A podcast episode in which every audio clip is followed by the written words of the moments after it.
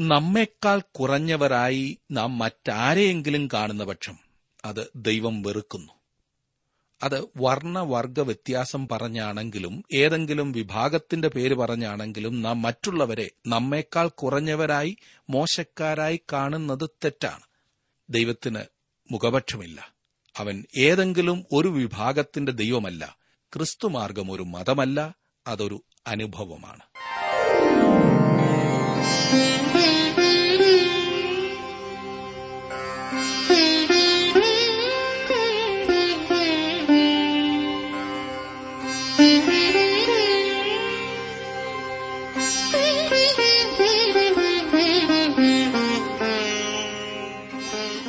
T W ആറിന്റെ വേദപഠന class ആരംഭിക്കുകയാണ്. ജീവസന്ദേശം. ജീവസന്ദേശം വേദപഠന ക്ലാസുകളിലേക്ക് എല്ലാ പ്രിയ ശ്രോതാക്കളെയും സ്നേഹപൂർവം സ്വാഗതം ചെയ്യുന്നു. കാലിന് ദീപവും പാതയ്ക്ക് പ്രകാശവുമായ ദൈവത്തിന്റെ വചനം പഠിക്കുവാൻ അവസരം ഒരുക്കിത്തന്ന കാരുണ്യവാനായ കർത്താവിന് സകല മഹത്വവും അർപ്പിച്ചും നന്ദി കരേറ്റിയും ഇന്നത്തെ വേദപഠന ക്ലാസ്സിലേക്ക് നമ്മെ തന്നെ ദൈവകരങ്ങളിൽ ഭരമേൽപ്പിക്കാം. പ്രാർത്ഥനയോടെ നമുക്ക് പഠിക്കാം. ബ്രദർ ജോർജ് ഫിലിപ്പ് പഠിപ്പിക്കുന്നു.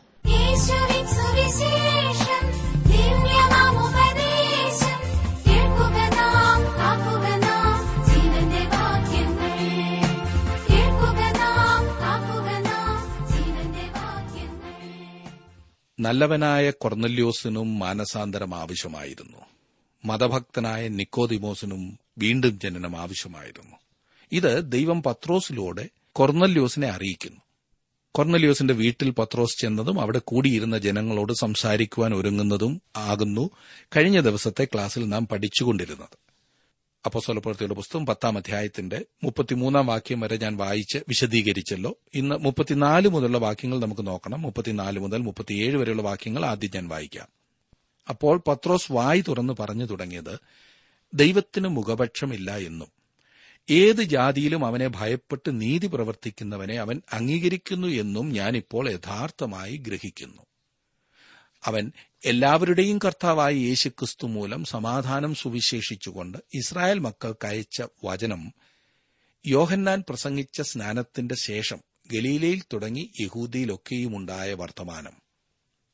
ഈ കൊർദല്യോസും അവനോടൊപ്പം കൂടിയിരുന്ന ആളുകളും നസ്രേത്തുകാരനായ യേശുവിനെക്കുറിച്ചുള്ള ചില വസ്തുതകളും യോഹന്നാൻ സ്നാപകന്റെ ശുശ്രൂഷയെക്കുറിച്ചും കേട്ടിരിക്കാനിടയുണ്ട് മുപ്പത്തിയെട്ടാം വാക്യത്തിൽ നാം കാണുന്നത് നസ്രേനായ യേശുവിനെ ദൈവം പരിശുദ്ധാത്മാവിനാലും ശക്തിയാലും അഭിഷേകം ചെയ്തതും ദൈവം അവനോടുകൂടി ഇരുന്നതുകൊണ്ട് അവൻ നന്മ ചെയ്തും പിശാജ് ബാധിച്ചവരെ ഒക്കെയും സൗഖ്യമാക്കിയും കൊണ്ട് സഞ്ചരിച്ചതുമായ വിവരം തന്നെ നിങ്ങൾ അറിയുന്നുവല്ലോ. ശീമോൻ പത്രോസ് എന്താണ് ചെയ്യുന്നത് എന്ന കാര്യം പ്രത്യേകം ശ്രദ്ധിക്കണം. ചില വസ്തുതകൾ അവൻ നേരത്തെ അറിഞ്ഞിരിക്കുന്നു എന്ന ഭാവേന അവൻ യേശുക്രിസ്തുവിനെക്കുറിച്ചുള്ള സത്യം അവർക്ക് ചൂണ്ടിക്കാണിക്കുന്നു.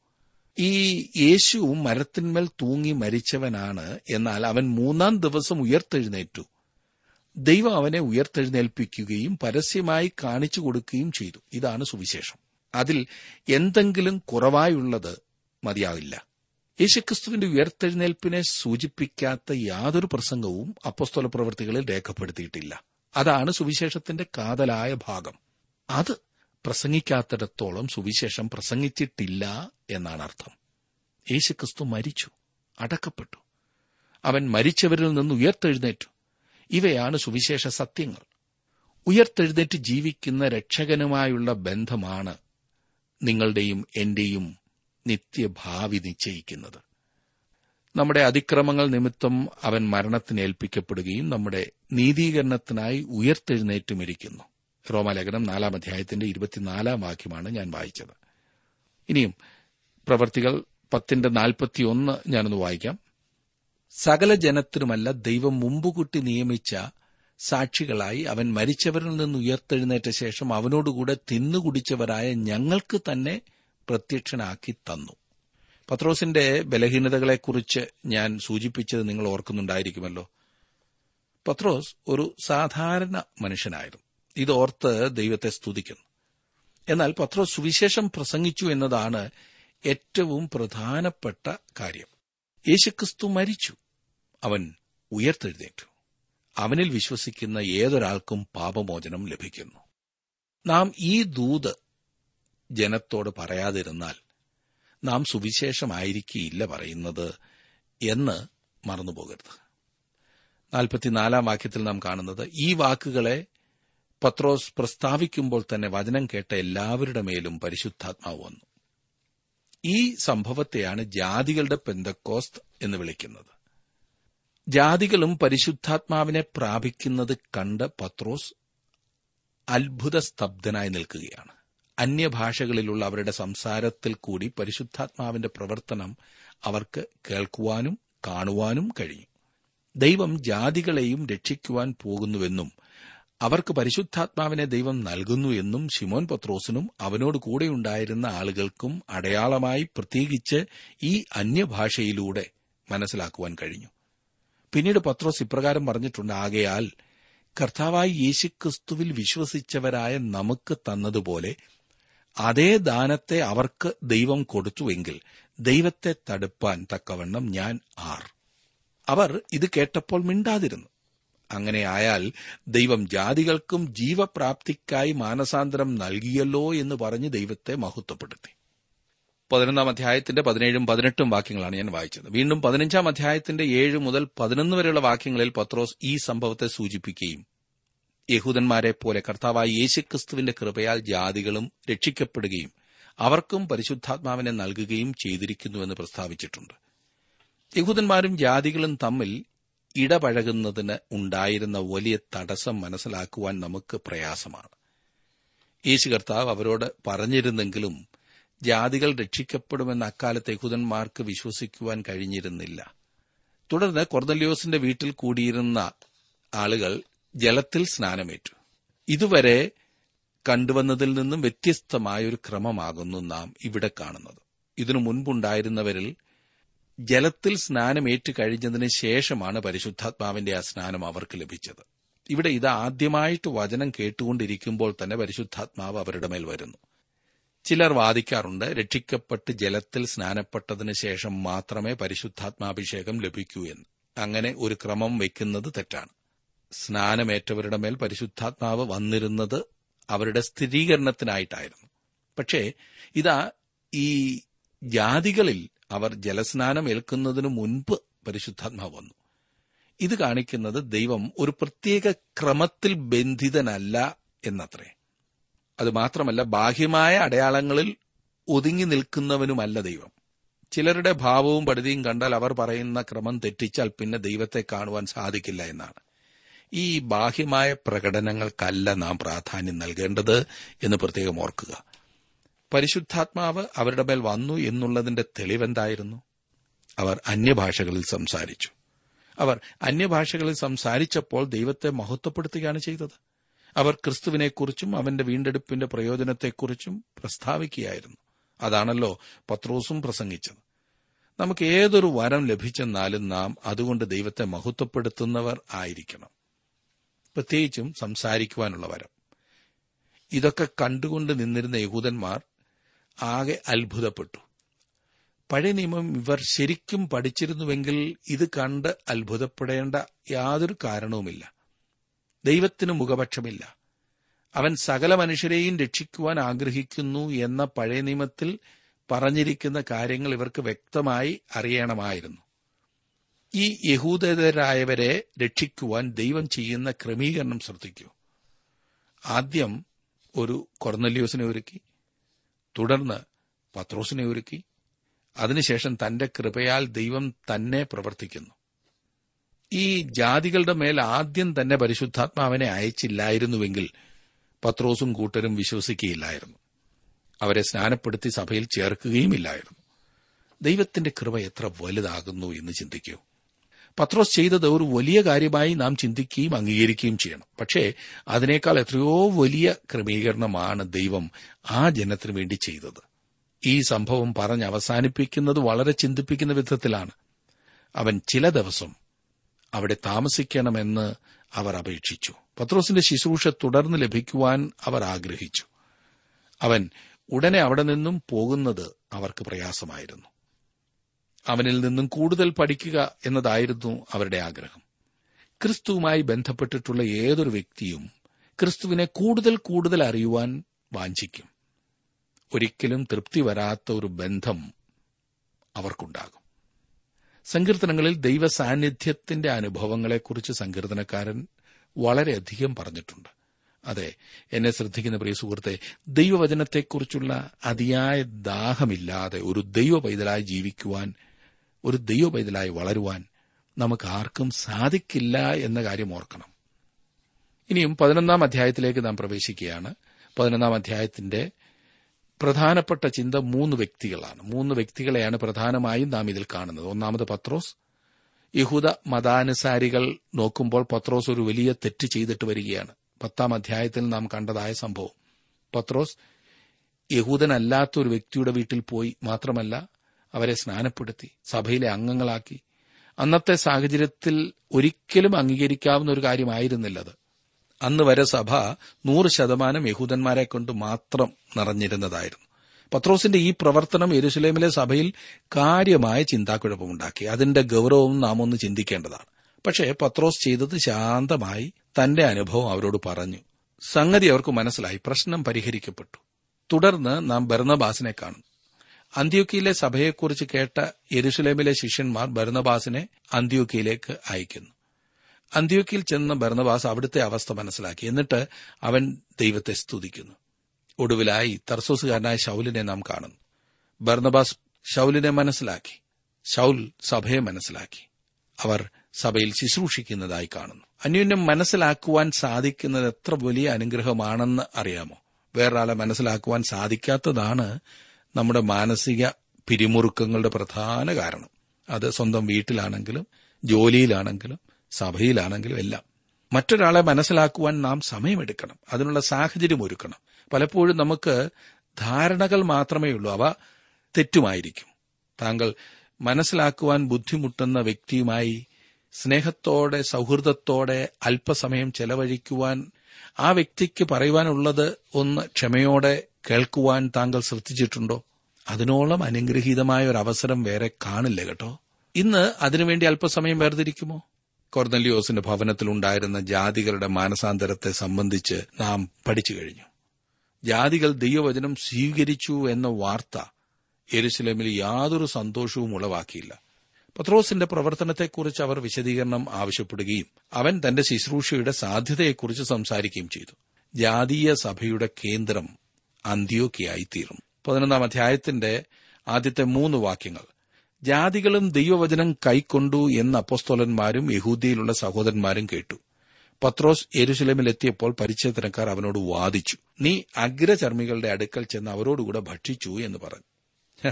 സംഗതി ആകെ കുഴപ്പമായി. ശിമോൻ പത്രോസിന്റെ പ്രവർത്തനം യഹൂദന്മാരെ സംബന്ധിച്ചിടത്തോളം ഒരു ഭയാനകമായ കാര്യമായിരുന്നു.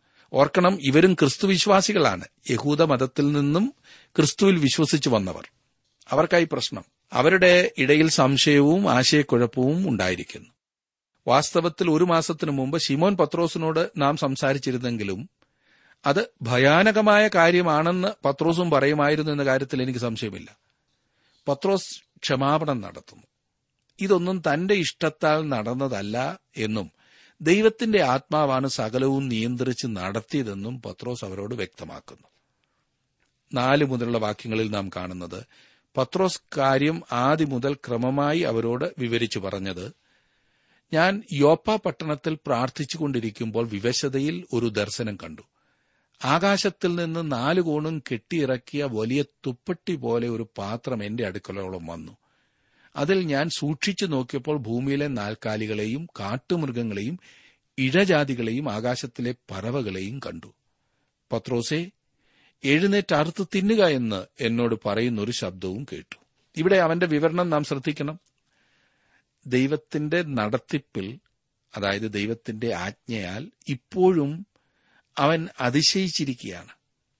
ഒരിക്കലും അവൻ ചെയ്തിട്ടില്ലാത്തതും തന്റെ വർഗത്തിലുള്ളവർ അംഗീകരിക്കാത്തതുമായ ഒരു കാര്യം ചെയ്യുവാൻ ദൈവം അവനോട് ആവശ്യപ്പെടും ഇനി പതിനാല് വരെയുള്ള വാക്യങ്ങൾ ഞാനൊന്ന് വായിക്കാം. അതിന് ഞാൻ ഒരിക്കലും പാടില്ല കർത്താവെ. മലിനമോ അശുദ്ധമോ ആയതൊന്നും ഒരിക്കലും എന്റെ വായിൽ ചെന്നിട്ടില്ലല്ലോ എന്ന് പറഞ്ഞു. ആ ശബ്ദം പിന്നെയും ആകാശത്തിൽ നിന്ന് ദൈവം ശുദ്ധീകരിച്ചത് നീ മലിനമെന്ന് വിചാരിക്കരുത് എന്നുത്തരം പറഞ്ഞു. ഇത് മൂന്ന് പ്രാവശ്യമുണ്ടായി പിന്നെ എല്ലാം തിരികെ ആകാശത്തിലേക്ക് വലിച്ചെടുത്തു. അപ്പോൾ തന്നെ കൈസരിയിൽ നിന്ന് എന്റെ അടുക്കൽ അയച്ചിരുന്ന മൂന്ന് പുരുഷന്മാർ ഞങ്ങൾ പാർത്ത വീട്ടിന്റെ മുമ്പിൽ നിന്നിരുന്നു. ഒന്നും സംശയിക്കാതെ അവരോടുകൂടെ പോകുവാൻ ആത്മാവ് എന്നോട് കൽപ്പിച്ചു. ഈ ആറ് സഹോദരന്മാരും എന്നോടുകൂടെ പോന്നു. ഞങ്ങൾ ആ പുരുഷന്റെ വീട്ടിൽ ചെന്നു. അവൻ തന്റെ വീട്ടിൽ ഒരു ദൂതൻ നിൽക്കുന്നത് കണ്ടു എന്നും നീ യോപ്പയിലേക്ക് ആളയച്ച് പത്രോസ് എന്ന് മറുപേരുള്ള ശിമോനെ വരുത്തുക നീയും നിന്റെ ഗ്രഹം മുഴുവനും രക്ഷിക്കപ്പെടുവാനുള്ള വാക്കുകളെ അവൻ നിന്നോട് സംസാരിക്കും എന്നും ദൂതൻ ഞങ്ങളോട് അറിയിച്ചു. പത്രോസ് പറയുന്നു പതിനാറും പതിനേഴും വാക്യങ്ങളിൽ നാം കാണുന്നത് അപ്പോൾ ഞാൻ യോഹന്നാൻ വെള്ളം കൊണ്ട് സ്നാനം കഴിപ്പിച്ചു നിങ്ങൾക്കോ പരിശുദ്ധാത്മാവ് കൊണ്ട് സ്നാനം ലഭിക്കും എന്ന് കർത്താവ് പറഞ്ഞ വാക്കോർത്തു. ആകയാൽ കർത്താവായ യേശുക്രിസ്തുവിൽ വിശ്വസിച്ചവരായ നമുക്ക് തന്നതുപോലെ അതേ ദാനത്തെ അവർക്കും ദൈവം കൊടുത്തു എങ്കിൽ ദൈവത്തെ തടുപ്പാൻ തക്കവണ്ണം ഞാൻ ആർ. പരിശുദ്ധാത്മാവ് വാസ്തവത്തിൽ അവരുടെ മേൽ വന്നു എന്ന് ശിമോൻ പത്രോസിന് വെളിവാകേണ്ടതിനായിരുന്നു അന്യഭാഷയുടെ വരം അവർക്ക് നൽകപ്പെട്ടത്. അല്ലാത്തപക്ഷം അവൻ പരിശുദ്ധാത്മ സ്നാനം പ്രാപിച്ച വ്യക്തികളാകുന്നു ഇവർ എന്ന് വിശ്വസിക്കുമായിരുന്നില്ല. പതിനെട്ടാം വാക്യത്തിൽ നാം കാണുന്നത് അവർ ഇത് കേട്ടപ്പോൾ മിണ്ടാതിരുന്നു. അങ്ങനെയായാൽ ദൈവം ജാതികൾക്കും ജീവപ്രാപ്തിക്കായി മാനസാന്തരം നൽകിയല്ലോ എന്ന് പറഞ്ഞ് ദൈവത്തെ മഹത്വപ്പെടുത്തി. യഹൂദന്മാരായ ക്രിസ്ത്യാനികൾക്ക് പോലും ഒന്നും പറയുവാൻ കഴിഞ്ഞില്ല. അവർക്ക് എതിരൊന്നും പറയുവാൻ കഴിഞ്ഞില്ല. കാരണം അത് ദൈവത്തിങ്കൽ നിന്നാണ് എന്ന വസ്തുത വ്യക്തമായിരുന്നു.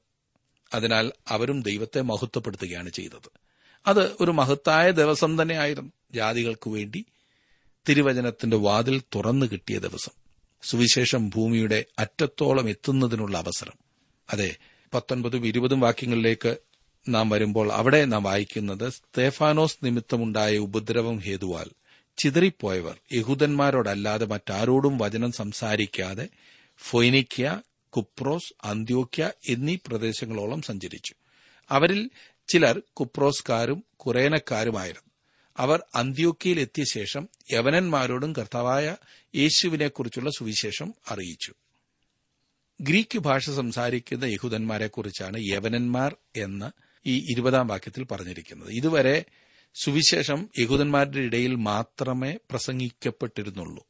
എന്നാൽ ഇപ്പോൾ അത് മാറി. ഇരുപത്തി രണ്ടാം വാക്യം ഇരുപത്തൊന്നും ഇരുപത്തിരണ്ടും വാക്യങ്ങളിൽ നാം കാണുന്നത് കർത്താവിന്റെ കൈ അവരോടുകൂടെ ഉണ്ടായിരുന്നു. വലിയൊരു കൂട്ടം വിശ്വസിച്ചു. കർത്താവിലേക്ക് തിരിഞ്ഞു. ശവൽ മുഖാന്തരം ക്രിസ്തു മാർഗത്തിനുണ്ടായ ഉപദ്രവം മൂലം വിശുദ്ധന്മാർ എരുസലേമിൽ നിന്നും നാനാ ദിക്കുകളിലേക്ക് ചിതറിപ്പോയി. അവരിൽ ചിലർ എരുസലേമിന് മുന്നൂറ് മൈലുകൾ വടക്ക് സിറിയയുടെ തലസ്ഥാനമായിരുന്ന അന്ത്യോക്കിയയിൽ എത്തിച്ചേർന്നു. അന്ത്യോക്കിയ എന്ന് വായിക്കുന്നിടത്തെല്ലാം ഈ അന്ത്യോക്കിയാകുന്നു എന്ന് കരുതരുത്. ആ സമയത്ത് ഏതാണ്ട് പന്ത്രണ്ട് അന്ത്യോക്കിയകൾ ഉണ്ടായിരുന്നതായി ചരിത്രരേഖകൾ പറയുന്നുണ്ട്. റോമാ നഗരത്തിനും അലക്സന്ദ്രയ്ക്കും ശേഷം റോമാ സാമ്രാജ്യത്തിലെ മൂന്നാമത്തെ വലിയ പട്ടണമായിരുന്നു ഈ അന്ത്യോക്യ. അഞ്ച് ലക്ഷത്തിലേറെ ജനങ്ങൾ അവിടെ പാർത്തിരുന്നു എന്ന് ചരിത്രം. രാജകീയ പ്രൗഢിയോടെ തലയുയർത്തിപ്പിടിച്ച് നിന്നിരുന്ന സൗധങ്ങളാൽ അന്ത്യോക്യ കിഴക്കിന്റെ സുവർണ രാജ്ഞി എന്ന പേരിന് അർഹയായി. ഏഴ് കിലോമീറ്ററോളം നീളമുണ്ടായിരുന്ന പട്ടണത്തിലെ മുഖ്യ തെരുവ് മുഴുവൻ മാർബിൾ പാകിയതായിരുന്നു. അത് മാത്രമല്ല രാത്രിയിൽ പട്ടണത്തിന്റെ തെരുവീതികൾ വിളക്കുകളാൽ പ്രകാശിപ്പിച്ചിരുന്ന ഒരേ ഒരു പട്ടണം അന്ത്യോക്കിയായിരുന്നു സകല ആഡംബരങ്ങളുടെയും സംസ്കാരത്തിന്റെയും കേളീരംഗമായിരുന്നു അന്ത്യോക്യ. അതുകൊണ്ട് തന്നെ എല്ലാ വിധത്തിലുമുള്ള ആളുകളെ ഈ പട്ടണം ആകർഷിച്ചിരുന്നു. ജോലിയിൽ നിന്നും വിരമിച്ച റോമൻ അധികാരവർഗം അവിടുത്തെ നീന്തൽ കുളങ്ങളിൽ കിടന്ന് വെടിപറയുകയോ നർമ്മസല്ലാപം നടത്തുകയോ പന്തയങ്ങളിൽ ചൂതുകളിക്കുകയോ ചെയ്ത് സമയം കളഞ്ഞിരുന്നു. അർത്ഥമില്ലാതെ ലക്ഷ്യമില്ലാതെ ജീവിതം തള്ളി നീക്കിയ ആയിരങ്ങൾ തിങ്ങിപ്പാർത്ത അന്ത്യോക്യ ആദിമസഭയ്ക്ക് സുവിശേഷീകരണത്തിന് ആവേശജനകമായ ഒരു അവസരമായി മാറി. അന്ത്യോക്യ ഒരു വഷളായ പട്ടണമായിരുന്നു. പീഡനം മൂലം എരുശലം വിട്ട് ഓടിപ്പോന്ന വിശ്വാസികൾ അന്ത്യോക്യയിലെത്തിയപ്പോൾ അവിടുത്തെ യാതൊന്നും അവരെ ഭയപ്പെടുത്തിയില്ല. ദൈവവചനം അവരുടെ അധരങ്ങളിലും ദൈവകരം അവരുടെ സാക്ഷ്യത്തിലും ഉണ്ടായിരുന്നതിനാൽ അനേകർ ക്രിസ്തുവിൽ വിശ്വസിച്ച് പാപമോചനവും നിത്യരക്ഷയും പ്രാപിച്ചു. ദൈവകൃപ.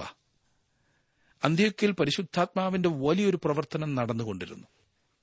യെരുസലേമിലെ സഭ ആ വിവരം കേൾക്കുവാനിടയായി. അങ്ങനെ യെരുസലേമിലെ സഭ ബർണബാസിനെ അന്ത്യോക്കിയിലേക്ക് അയക്കുന്നു.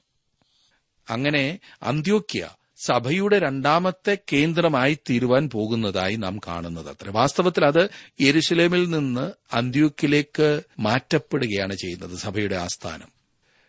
ഇനിയും ഇരുപത്തിമൂന്നാം വാക്യത്തിൽ നാം കാണുന്നത് അവൻ ചെന്ന് ദൈവകൃപ കണ്ട് സന്തോഷിച്ചു. എല്ലാവരും ഹൃദയനിർണയത്തോടെ കർത്താവിനോട് ചേർന്ന് നിൽപ്പാൻ തക്കവണ്ണം പ്രബോധിപ്പിച്ചു. ഭരണബാസിനെക്കുറിച്ച് മനോഹരമായ ഒരു കാര്യമാണ് നാം ഇവിടെ വായിച്ചത്.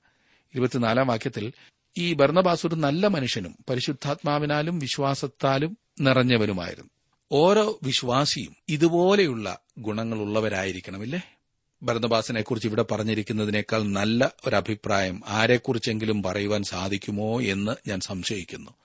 സാധാരണ കാണുന്ന ഒരു പ്രവണത എന്തെന്നാൽ എന്റെ പ്രവർത്തനത്താൽ അല്ലാതെ ഭംഗിയായി പോകുന്ന ഒരു സംഘടനയുണ്ടെങ്കിൽ ഒരു സഭയുണ്ടെങ്കിൽ അത് കണ്ട് സന്തോഷിക്കുകയല്ല അസൂയപ്പെടുകയാണ് ചെയ്യാറുള്ളത്.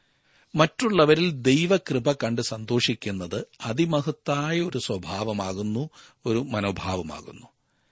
താങ്കൾക്ക് വേറൊരാളുടെ ഉയർച്ചയിൽ സന്തോഷിക്കുവാൻ കഴിയുന്നില്ല എങ്കിൽ താങ്കളെപ്പോലെ നീചനും അരിഷ്ടനുമായ വേറെ ഒരു വ്യക്തിയുമില്ല. വളരെ മോശമായ സ്വഭാവമാണ് മറ്റുള്ളവരുടെ ഉയർച്ചയിൽ അസൂയപ്പെടുന്നത്. അല്പമെങ്കിലും അസൂയ തോന്നുന്ന പക്ഷം ദൈവസന്നിധിയിലേക്ക് കടന്നു ചെല്ലുക ദൈവകൃപ കണ്ട് സന്തോഷിക്കുവാനുള്ള വാരത്തിനായി പ്രാർത്ഥിക്കുക. അധികാരമുള്ള യെരുസലേമിലെ സഭയിൽ നിന്നും അന്ത്യോക്കിയിലെ സഭ ശരിയാണോ എന്ന് പരിശോധിക്കുവാനാണ് ഭരണബാസ് വന്നത്. സ്വാഭാവികമായും ചില കുറവുകളും കുറ്റങ്ങളും ഒക്കെ കണ്ടുപിടിച്ച് ഈ ഭാഗങ്ങളൊക്കെ ഒന്ന് ക്രമീകരിക്കേണ്ടതുണ്ട് ഇവിടൊക്കെ ഒന്ന് നല്ലതാകേണ്ടതുണ്ട് എന്ന് പറഞ്ഞില്ലെങ്കിൽ പിന്നെ എന്തോ നേതൃത്വമാണ് ഭർണബാസിന്റേത് എന്ന് വേണമെങ്കിൽ ചിന്തിക്കാമായിരുന്നു. പക്ഷേ ദൈവകൃപ കണ്ട ബർദബാസ് അന്ത്യോക്കിയിലെ വിശ്വാസികളോട് ഒന്നിച്ചങ്ങ് സന്തോഷിച്ചു. എത്ര നല്ല ഒരു മനുഷ്യനായിരുന്നു ഈ ഭർണബാസ് അവൻ നല്ല മനുഷ്യനും പരിശുദ്ധാത്മാവിനാലും വിശ്വാസത്താലും നിറഞ്ഞവനുമായിരുന്നു. സ്തേഫാനോസിനെ കുറിച്ചും ഇതേ കാര്യം നാം പഠിച്ചതാണ്. പരിശുദ്ധാത്മാവിനാലും വിശ്വാസത്താലും നിറഞ്ഞ വ്യക്തികളെയാണ് ദൈവം തന്റെ ഉദ്ദേശത്തിനായി ഉപയോഗിക്കുന്നത്. ദൈവകരങ്ങളിൽ പൂർണമായും വിധേയപ്പെടുത്തുന്ന ജീവിതങ്ങൾ. ബർണബാസിന്റെ ശുശ്രൂഷ മറ്റുള്ളവരെ ഉയർത്തിക്കൊണ്ടുവരുന്നതായിരുന്നു. മറ്റുള്ളവരെ എങ്ങനെങ്കിലും എന്നേക്കാൾ താഴ്ത്തുന്ന പണികൾ ആണല്ലോ ലോകത്തിൽ നാം മിക്കവാറും കാണുന്നത്. ലോകത്തിന്റെ പ്രമാണം തന്നെ അതാണ്. മറ്റുള്ളവർ നല്ല കാര്യം ചെയ്താൽ പോലും അതിനെ കുറ്റപ്പെടുത്തുന്ന മനോഭാവം. ഇന്നാരെന്നേക്കാൾ ശ്രേഷ്ഠനാണ് എന്ന് പറയുന്നത് എനിക്കാണ് ഇടിവ് അതുകൊണ്ട് അവൻ ഡിമ്മായെങ്കിലേ അവൻ കുറഞ്ഞെങ്കിലേ ഞാൻ ശോഭിക്കുകയുള്ളൂ എന്ന പൈശാചികമായ ചിന്ത. അത് വെറും തെറ്റിദ്ധാരണയാണ് കേട്ടോ. മറ്റുള്ളവരെ പ്രോത്സാഹിപ്പിച്ച് അവരെ വളർത്തിക്കൊണ്ടുവരുന്നത് മറ്റുള്ളവരെ വളർത്തുവാൻ ശ്രമിക്കുന്നത് മറ്റുള്ളവർക്ക് പ്രകാശിക്കുവാൻ അവസരം കൊടുക്കുന്നത് മഹത്തായ കാര്യമാണ്. അതിനു വേണം നാം ജീവിക്കുവാൻ. ശൗലിനെ കൂട്ടിക്കൊണ്ടുവരുന്ന ഭരതവാസനെ നോക്കിക്കേ. ഈ ദിവസങ്ങളിൽ ആരെയെങ്കിലും പ്രോത്സാഹിപ്പിക്കുവാൻ താങ്കൾക്ക് കഴിഞ്ഞിട്ടുണ്ടോ സുഹൃത്തെ? ഇന്ന് അതിനുവേണ്ടി അല്പം സമയമെടുക്കുമോ? സ്വന്തം വീട്ടിലങ്ങ് തുടങ്ങ. മറ്റൊരു വ്യക്തിയെ വളർത്തുവാനുള്ള ശ്രമം താങ്കളുടെ ജീവിതത്തെ ശോഭയുള്ളതാക്കി തീർക്കും. താങ്കളുടെ സമൂഹത്തിൽ ഒരു ബർണബാസ് ആയിരിക്കുവാൻ താങ്കൾ പ്രാർത്ഥിക്കുമോ?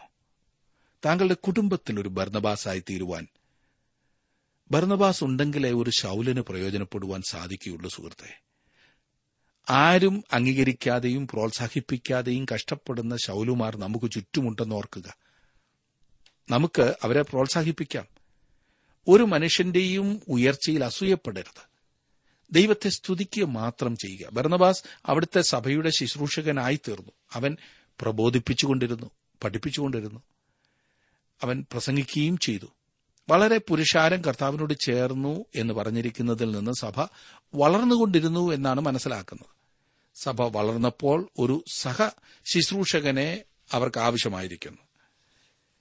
അതെ ഭരണബാസിന് അപ്പോൾ മനസ്സിൽ വന്നത് ശൗലിനെക്കുറിച്ചായിരുന്നു.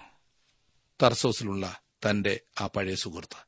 ഇരുപത്തഞ്ചും ഇരുപത്തിയാറും അധ്യായങ്ങളിൽ അവൻ ശൗലിനെ തിരവാൻ തർസോസിലേക്ക് പോയി. അവനെ കണ്ടെത്തിയാറെ അന്ത്യോക്കിയയിലേക്ക് കൂട്ടിക്കൊണ്ടുവന്നു. അവർ ഒരു സംവത്സരം മുഴുവനും സഭായോഗങ്ങളിൽ കൂടുകയും ബഹുജനത്തെ ഉപദേശിക്കുകയും ചെയ്തു. ആദ്യം അന്ത്യോക്കിയിൽ വെച്ച് ശിഷ്യന്മാർക്ക് ക്രിസ്ത്യാനികളെന്ന് പേരുണ്ടായി.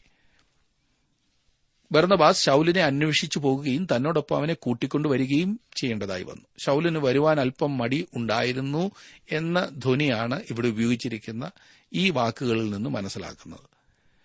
അന്ത്യോക്കിയിൽ ബർണബാസ് ചെയ്ത പ്രവർത്തനത്തിന് രണ്ട് അതിമഹത്തായ ഫലമുണ്ടായതായി നാം കാണുന്നു.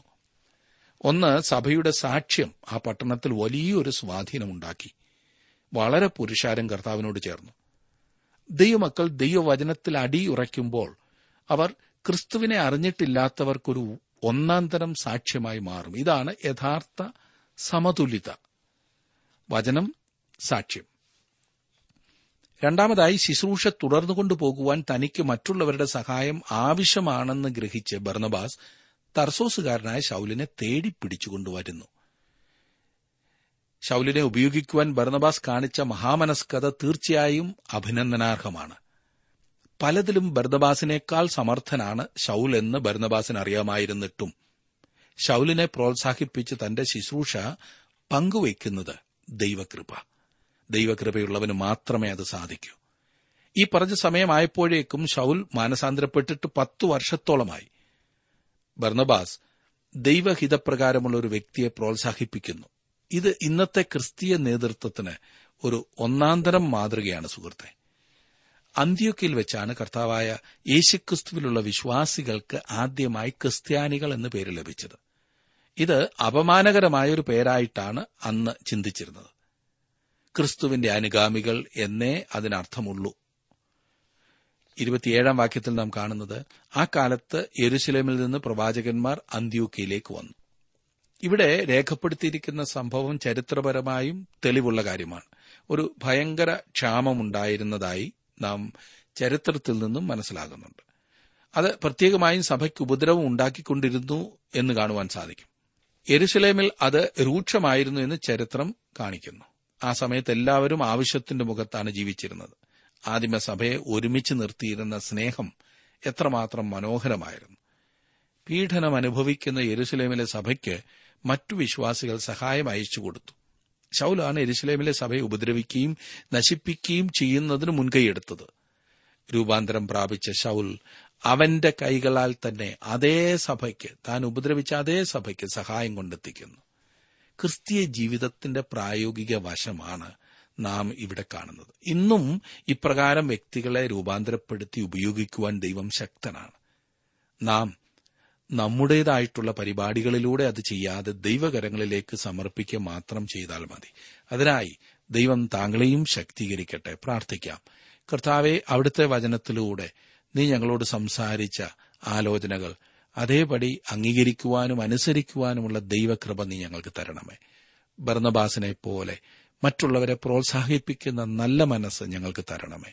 ഫലകരമായിട്ട് ജീവിപ്പാൻ ഞങ്ങളെ ഒരുക്കണമേ. യേശുക്രിസ്തുവിന്റെ നാമത്തിൽ തന്നെ. ആമേൻ.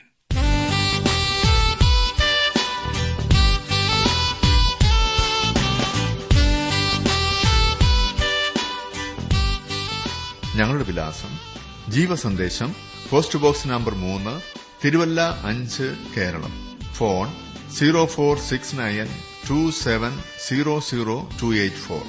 Mobile nine four four seven seven six seven three seven eight. ഞങ്ങളുടെ email address Malayalam T T V at radio eight eight two dot com. വെബ്സൈറ്റിലും ഞങ്ങളുടെ പ്രോഗ്രാം ലഭിക്കുന്നതാണ്. ഞങ്ങളുടെ website W W W dot radio eight eight two dot com.